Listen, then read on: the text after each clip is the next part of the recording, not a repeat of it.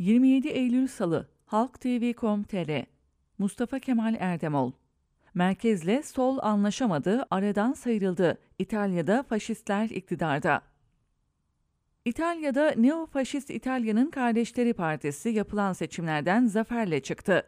Beklenildiği gibi Giorgia Meloni'nin liderliğini yaptığı parti üçlü bir koalisyon hükümeti kuracak. Matteo Salvini'nin Ligi ile Silvio Berlusconi'nin Forza İtalya'sı Meloni ile önceden anlaşmışlardı. En son 2018'de yapılan genel seçimlerde oyların sadece %4.4'ünü alan küçük bir partinin şimdi ülkeyi yönetecek kadar büyümesinin nedenleri üzerinde durmak gerekir. Bundan öncelikle seçim öncesi bir koalisyon kuramayan merkezle sol partileri sorumlu tabii. Böyle bir koalisyon kurulabilirdi. Çünkü kısmen çoğunlukçu, kısmen de orantılı olan seçim sistemi, seçim öncesi anlaşmalar yapan partilerin lehinedir her zaman. Ancak demokratlar Mario Draghi hükümetinin düşürülmesindeki rolü nedeniyle 5 yıldız hareketiyle anlaşmayı reddetmişti. İki küçük partinin oluşturduğu merkezci bir üçüncü kutup daha var. Bunlar da demokratları yeşil solla flört ettikleri için reddetmişti. Eğer bir koalisyon kurulabilseydi İtalyan parlamentosundaki sandalyelerin üçte ikisinden fazlası kazanılmış olacaktı.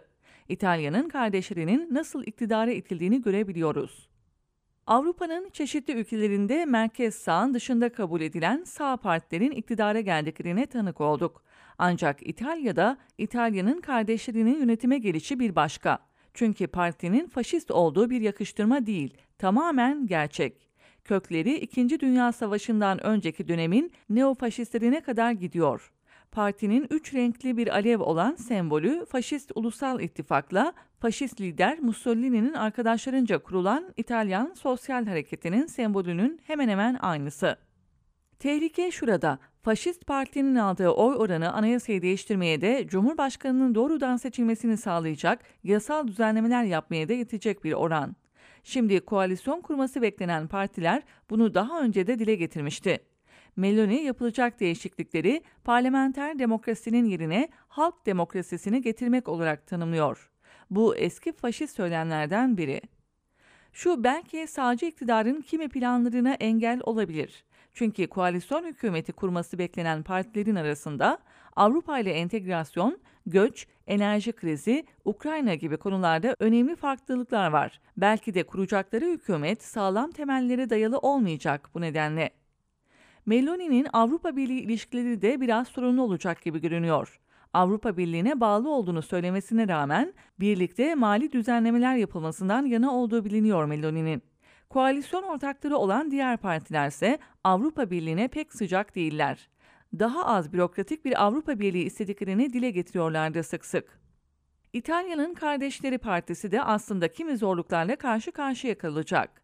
Her şeye rağmen benimsenmediğini bildiği için Meloni seçilmesi halinde aşırı olmayacağını söylemek durumunda kalmıştı zaman zaman. Öte yandan militanlardan son derece fanatik bireylerden oluşan parti üyelerini de hoş tutmak zorunda.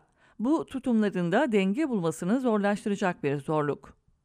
Meloni liderliğindeki hükümetin Rusya'ya yönelik yaptırımlarla Ukrayna'nın silahlandırılması konusunda da farklı bir bakış olacağı belli. Rusya yanlısı gibi görülen tutumu Avrupa cephesini Rusya karşısında zayıflatabilir endişesini duyanlar var İtalya'da. Bu arada Amerika Birleşik Devletleri Ulusal Güvenlik Konseyi bir süre önce Rusya'nın Moskova'ya destek amacıyla bazı İtalyan partilerine de gizlice fon aktardığı iddiasını ortaya atmıştı. Bu yeniden dillendirilmeye başlandı. İtalya'nın da birçok Avrupa ülkesi gibi Rus gazına ihtiyacı olduğu bir gerçek. Ayrıca IMF'nin Rus gazına ambargo koyması durumunda İtalya'da %5'in üzerinde bir ekonomik daralma yaşanacağı tahmin ediliyor.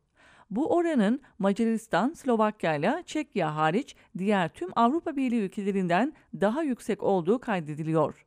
Dolayısıyla Meloni hükümetinde sert bir Rusya karşıtlığı görülmeyecek tahminleri yapılıyor.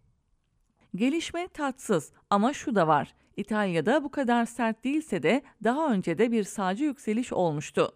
Sağ eğilimli 5 Yıldız Hareketi 2018 genel seçimlerinde %32.7 gibi olağanüstü bir oy oranıyla Savil'in ligi ile bir hükümet kurmuştu. Ancak hükümet daha sonra önce bölünmüş, bir yıl sonra da çökmüştü. Bugün 5 yıldız artık önemsiz bir siyasi güç. Bu kez farklı, kabul Ama İtalya siyasal sistemini değiştirmek de hali zor. Umarım yanılmıyorumdur.